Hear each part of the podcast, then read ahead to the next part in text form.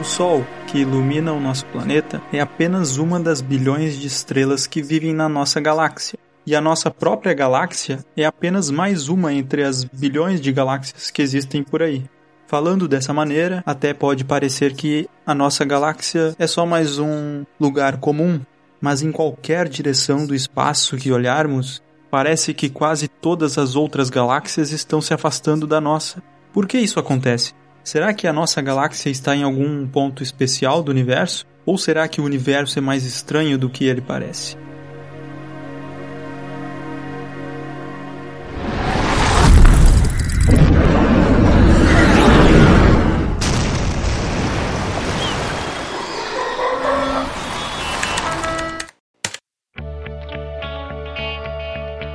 Olá, sejam muito bem-vindos ao segundo episódio do Astro Urgs Podcast. O meu nome é Vitor Botes. Meu nome é Rodrigo Freitas e hoje estamos aqui com o Carlos para falar sobre a expansão do universo. E aí, pessoal, tudo bom? É um prazer estar aqui com vocês hoje. Então, Carlos, Hoje a gente te chamou aqui para falar sobre esse tema, mas antes tu podia nos falar como que surgiu essa ideia de universo em expansão? Pode dar uma breve introdução? Bem, a ideia de universo em expansão surgiu um pouco depois da teoria sobre gravitação proposta pelo Einstein. É, alguns nomes como Friedman, Lemaitre e De Sitter são alguns dos primeiros a propor que o universo em expansão ele seria uma consequência direta da teoria do Einstein. Então, com relação à nova teoria do Einstein, a gente pode pensar naquele exemplo que a gente costuma ver em filmes ou em documentários, assim, tipo o Cosmos. Se você pegar um lençol e estender esse lençol que ele fica assim bem, bem planinho, sabe? E daí se tu coloca um peso no meio desse lençol, o que acontece com esse lençol é que ele afunda. Esse afundar do lençol é que a gente vai chamar de gravidade. Então, nessa analogia, se o lençol é nosso universo, qualquer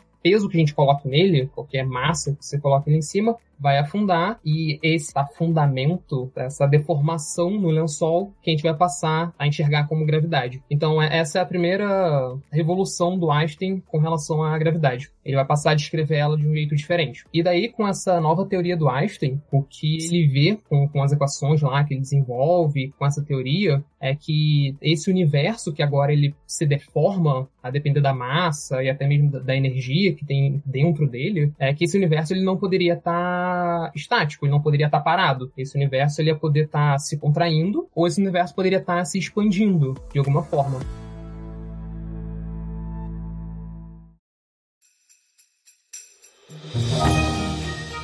O primeiro resultado, que é um resultado ainda teórico, né, um resultado que vem só da, da matemática ali do, do, Einstein, é esse. O universo ele não poderia estar parado. E daí o que vai acontecer, na verdade, é uns anos depois dessa teoria do Einstein, um outro cara chamado Hubble, que inclusive tem um telescópio com o nome dele, né? Ele estava estudando umas galáxias, são vizinhas da Via Láctea, e o jeito como nós observamos as galáxias é basicamente apontando um telescópio para elas e observando a luz que elas emitem. Daí é preciso a gente saber que a luz ela se comporta como se fosse uma onda e que quanto maior for o comprimento dessa onda, mais vermelha é a luz que a gente vai observar vindo dessa galáxia. E quanto menor for o comprimento de onda, mais azulada é a luz que a gente observa. Então, olha só que legal. Se o universo está se expandindo, a luz que a galáxia emite pode sofrer uma espécie de esticamento, assim, entre aspas, aumentando seu comprimento de onda. E com isso, a luz que a gente vai observar vindo dessa galáxia, ela pode ficar mais vermelha. Por outro lado, se o universo estivesse contraindo, então esse comprimento de onda da luz ele seria achatado. E daí o que a gente acabaria vendo seria uma luz mais azulada. Daí, observando essa mudança no comprimento de onda da luz emitida de uma galáxia, a gente poderia dizer se o universo está se expandindo ou se contraindo. Se o universo estivesse se contraindo, então as galáxias estariam se aproximando de nós. Agora, se ele estivesse se expandindo, daí a gente vê essas galáxias se afastando. Então, o que, que o, o Hubble estava fazendo? O Hubble pegou várias galáxias ao redor da, da Via Láctea e estava estudando a luz que, que vinha delas. E ele percebeu que a maior parte das galáxias que estão ao nosso redor elas estavam se afastando da gente. Então ele olhava para essas galáxias e observava essa luz que vinha na nossa direção, ficando mais avermelhada. E aí ele concluiu que, pelo menos as galáxias que estão ao nosso redor, elas em sua maioria, elas estão todas se afastando de nós e não se aproximando. E daí é importante a gente fazer uma pequena distinção entre o movimento dessas galáxias e a expansão do universo, porque tu poderia simplesmente dizer que na verdade esse efeito de ver a luz mais vermelha ou mais azul é devido movimento dessa galáxia. Mas na verdade, o que causa esse desvio da luz para o vermelho é o fato do espaço entre nós e a galáxia observada estar aumentando. Como o espaço entre nós aumentou devido à expansão do universo, o comprimento de luz que foi emitido também aumentou. Uma maneira de a gente tentar imaginar isso, talvez, seja utilizando uma analogia que é bastante útil. Imagina que eu desenho umas ondinhas em uma tira de borracha. Aí agora, se eu estico essa tira de borracha, aquelas ondinhas que eu tinha desenhado também esticam junto, acompanhando o crescimento da tira. Nesse caso, é como se a tira de borracha fosse o próprio universo e as ondinhas que eu desenhei em cima, a luz. Então é um efeito que, assim, em qualquer ponto que você tiver, ou em qualquer galáxia que você tiver, a tua vizinhança está sempre se afastando de você. Então isso é, é, um pouco curioso de você imaginar que isso seja um efeito que acontece para qualquer ponto do espaço. Isso talvez descarte uma possibilidade de ser uma coisa particular da Via Láctea, ou que só aconteça aqui em volta. E esse movimento que as galáxias estão fazendo, se distanciando da gente, que o Hubble observou, depois vai receber o nome de fluxo de Hubble, em homenagem ao é, descobridor desse distanciamento, e fluxo porque elas parecem estar, de alguma maneira, é, fluindo, assim, como se fosse um, um rio ou algo do, do, tipo, né, se afastando da gente. Isso é um negócio complicado, né, porque é muito difícil imaginar que não tem um ponto de referência, não tem um centro. Quando a gente pensa em universo, o que vem à cabeça, normalmente é uma mega esfera, e toda esfera tem um ponto central ali, né, tem um, um ponto no meio, onde você consegue olhar para todos os lados à mesma distância. Só que se fosse uma esfera, viria um centro. A gente saberia definir um centro, um ponto no meio, onde a gente olhasse, a gente teria vendo a borda a uma mesma distância. Mas não é o que acontece, né? Tu comentou de que a gente não tem uma referência, a gente não tem um ponto do universo onde a gente saiba aqui é o centro. Não, todos os pontos estão se expandindo igualmente para todos os observadores em diferentes galáxias. Isso é algo complexo de entender. Tu tem algum exemplo que possa ajudar a gente? É, é sim, é uma pergunta bastante interessante e que eu acho que mexe bastante com o imaginário de, de todo mundo. Mas a primeira coisa que eu acho que é importante da gente talvez fixar é que quando a gente está falando de universo, a gente está falando de tudo que existe. E a menos que tu acredite em universos paralelos, o universo é tudo que tem.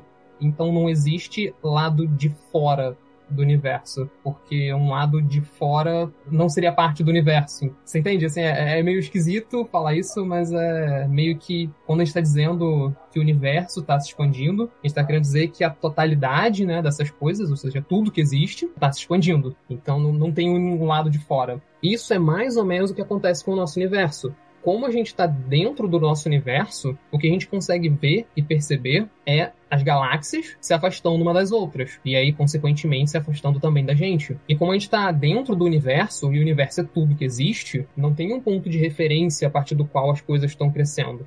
Elas estão crescendo para todos os lados. Essa analogia ela é, funciona para a gente entender um pouco né, como as coisas funcionam, mas ela não é 100% precisa, porque o nosso universo ele tem quatro dimensões, né? A gente consegue medir altura, largura, profundidade e tempo, seria a quarta dimensão. Dá para entender um pouco com essa analogia, mas, por exemplo, a Terra e o Sol fazem parte do universo. Se o universo está se expandindo, isso significa que a distância entre o Sol e a Terra está aumentando? Isso até seria verdade se não existisse uma coisa chamada gravidade. A gente sempre falando dela, sempre voltando para ela. O que acontece, por exemplo, entre a Terra e o Sol, ou até mesmo duas estrelas dentro de uma mesma galáxia, é que nessas escalas, que para astronomia são escalas bem pequenas, né? A distância Terra entre o Sol, ou a distância entre uma estrela e outra da mesma galáxia, a gravidade que está atuando ali, ela é tão forte que mantém todas essas coisas grudadinhas. Por causa da gravidade que existe entre a Terra e o Sol, ou a gravidade interna da própria galáxia, ela é forte o suficiente para deixar todas essas coisas juntinhas, amarradas assim por causa da gravidade. Então, mesmo que o universo esteja se expandindo, por causa da gravidade, essas coisas que estão perto como o Sol ou as estrelas da galáxia vão continuar perto umas das outras, mesmo com o universo se expandindo. Então, uma relação que não é somente de escala, mas também uma briga entre a expansão em si e a distância de dois corpos, né? Existe essa relação, então, entre distâncias entre corpos e a expansão do universo? Isso, exatamente. Tem uma relação tanto por causa da gravidade, tanto por conta da distância entre esses objetos. E aí talvez uma coisa interessante é que quando o Hubble ele fez as primeiras observações dele e ele viu que as galáxias ao nosso redor elas estavam se afastando da Via Láctea, ele percebeu que tinha justamente uma relação e essa relação que ele encontrou é que quanto mais longe uma galáxia estivesse da gente, mais rápida era essa velocidade de distanciamento. Então, sim, né, tem uma relação entre a força, né, a gravidade que mantém essas coisas conectadas e a distância também entre esses objetos. E só para a gente ter uma ideia, tem um valor, um número que define mais ou menos essa, essa velocidade? Tem um valor sim, esse valor a gente chama de constante de Hubble. Ela dá pra gente uma ideia do quão rápido é essa velocidade. Atualmente esse valor ele tá sobre discussão na, na academia, na verdade, entre os cientistas, porque parece que se você mede esse valor de diferentes formas, você encontra valores diferentes para ele. Isso não quer dizer que o universo não está se expandindo. Na verdade, só diz a taxa com que o universo se expande é maior ou menor, dependendo do tipo de medida medida que você faz. Mas todas essas medidas, elas é, apontam, né, para o universo que está se expandindo. Para a gente ter uma ideia, o valor que é mais ou menos aceito hoje em dia para essa constante de Hubble é cerca de 70 km por segundo por megaparsec. Ou seja, para cada um megaparsec que uma galáxia esteja com relação a um ponto de referência, por exemplo, a Via Láctea, essa galáxia vai aumentar a velocidade de distanciamento dela por volta de 70 km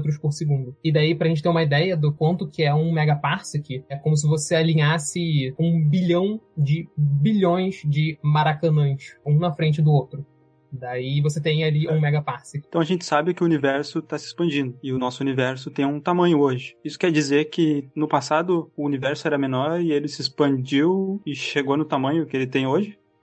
Essa é um pouco da ideia do que a gente vai chamar de teoria do Big Bang, porque se hoje a gente está vendo todas as coisas se afastando uma das outras, é bem natural a gente imaginar que num passado da história do próprio universo, essas coisas estivessem mais próximas uma das outras, né? Se você, sei lá, é, roda seu filme ao contrário, né? O que está se afastando vai estar tá se aproximando. Então, sim, a ideia de um universo em expansão, ela está muito conectada com um início que a gente chama de de início singular, ou seja, um momento né, do universo em que todas as coisas elas estavam muito próximas, para não dizer todas juntas. Importante a gente é, deixar bem claro de que se você faz esse exercício né, de voltar esse teu filme, né, de ver ao contrário, o que você está fazendo é que você também está diminuindo o próprio universo. Então está diminuindo tudo que existe, porque no fim das contas o que está se expandindo é o próprio universo. Então lá no comecinho, o que a gente costuma dizer que é o Big Bang, é um ponto em que todo o universo, ou seja, tudo que existia estava mais ou menos junto, né? Estavam todas as coisas próximas. E a partir desse momento, que a gente costuma dizer que o universo se expandiu. Houve o Big Bang e o universo cresce a partir dali.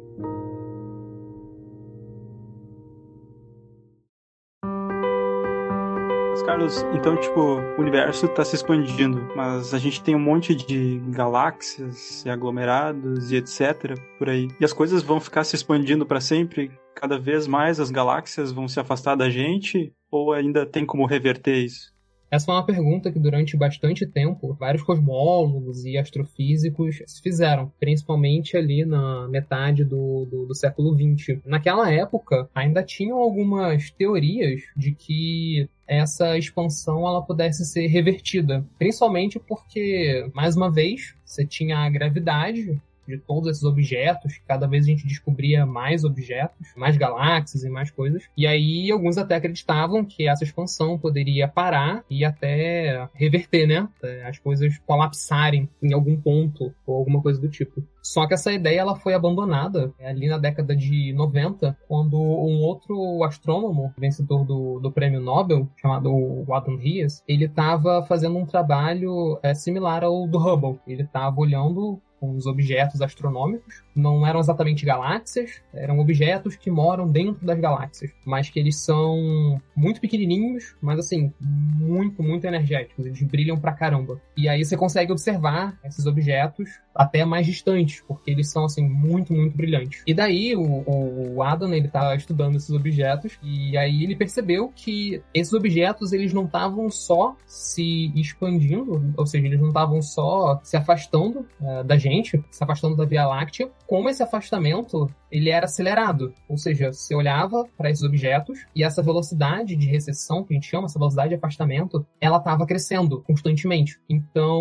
o que o trabalho do, do, do Adam Riess mostrou é que essa expansão do universo, ela não só ocorre como ainda ocorre de maneira acelerada. Para ser justo, é preciso dizer que o Adam, que venceu o Prêmio Nobel de Física em 2011, na verdade liderava um time com vários outros pesquisadores e pesquisadoras que trabalharam em conjunto para poder chegar nessa descoberta. E além disso, o Nobel foi dividido contra os dois pesquisadores, o Brian e o Sol, sendo que esse último liderava um grupo de pesquisa que era independente do grupo que o Adam liderava. Então, o que a gente acredita hoje e o que todas as evidências apontam é que essa expansão do universo ela é, não pode ser freada. Ela vai continuar acontecendo e cada vez mais rápido, a não ser que alguma coisa muito exótica ou muito diferente ou muito lá, maluca aconteça. Mas é, não é o que a gente espera, né? Então eu diria que, que sim, o universo vai continuar se expandindo aí até, até o infinito e além que quer que seja isso. Tá, então a gente falou sobre um pouco sobre a história dessa concepção de um universo em movimento. A gente também falou um pouco sobre como o universo está se expandindo, mas o que, que causa essa expansão exatamente? Então, acho que se eu soubesse a resposta, o Nobel do próximo ano talvez fosse meu. Brincadeiras à parte, existem algumas propostas principalmente no campo da física teórica, para alguma substância que pudesse explicar essa expansão, em particular essa expansão acelerada né, do universo. E essas propostas envolvem um tipo diferente de componente para o universo que a gente vai chamar de energia escura. E esse nome escura é porque ela seria uma componente que a gente ainda não observou e que está meio obscurecida, assim, ela não é uma coisa é, clara para os astrofísicos e cosmólogos em geral. Essa é uma das propostas dos astrofísicos e cosmólogos para explicar essa expansão acelerada que a gente tem observado atualmente. Bem legal, bem legal. É, essa ideia de energia escura e até matéria escura, que né, compõe boa parte do universo e a gente nem faz ideia do que, que é exatamente, que compõe a maioria da, da matéria no universo, com certeza dá um, um episódio à parte, só pra gente falar de tudo isso aí. Então é isso, Carlos. Muito obrigado pela sua participação aqui. Foi muito legal aprender um pouco mais sobre a expansão do universo. É um negócio que se movimenta, é um negócio orgânico. E saber um pouco mais sobre como o Hubble, é, que, que aí a gente ouve falar tanto por causa do telescópio, como ele foi importante para isso. Então, muito obrigado por todo o conhecimento que tu compartilhou aqui com a gente. Eu que agradeço o convite de vocês e até mais.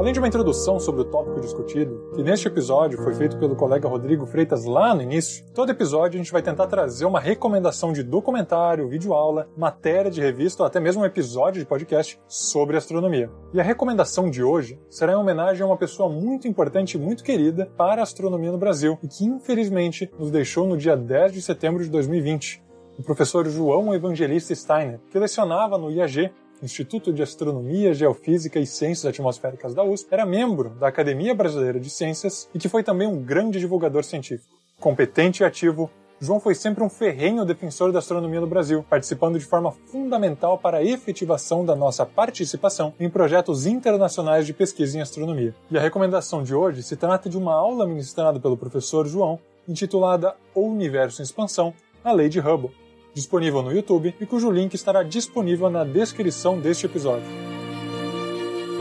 Por fim, quero agradecer aos autores da música Universe Song por nos disponibilizarem a música tema de abertura deste episódio. Professora Thais Stork Bergman, do Departamento de Astronomia da URGS, Roberto Niedhauer e Nico Rose. Além de um muito obrigado a toda a equipe Astro URGS Podcast pela produção deste episódio.